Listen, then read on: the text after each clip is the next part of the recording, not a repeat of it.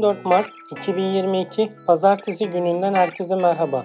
Ben Hasan Tükes. Köşe Yazıları programının 46. bölümüyle karşınızdayım.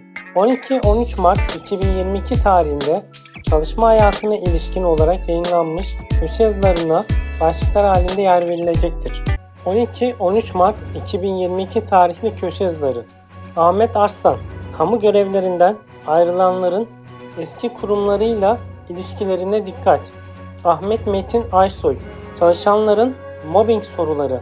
Ahmet Ünlü, ilke kararları ışığında memurlara sosyal medya kullanım rehberi. Ali Şerbetçi, emekli yakınları dikkat.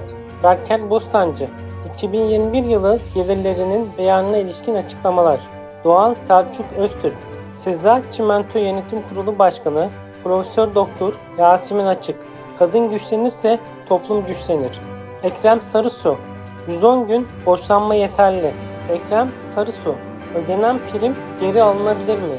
Faruk Erdem Mesai parası 1,5 kat ödenir.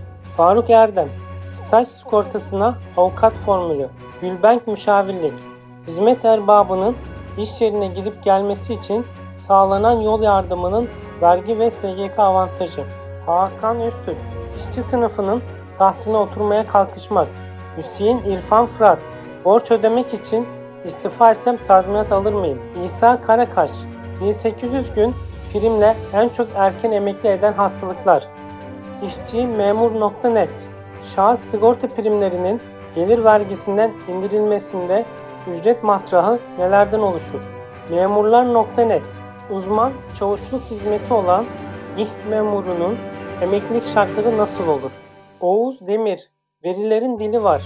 Okan Güray Bülbül 3000 sahte iş yeri, 106 bin sahte sigortalı tespit edildi. Sezgin Özcan Askerlik borçlanması birden fazla yarar sağlar. Sezgin Özcan Borçlanırsam EYT yasasından yararlanabilir miyim? SGK rehberi Eşi işsizlik ödeneği alanlar aile yardımı alabilir mi? SGK rehberi Maaşı gününde ödenmeyen çalışanlar dikkat.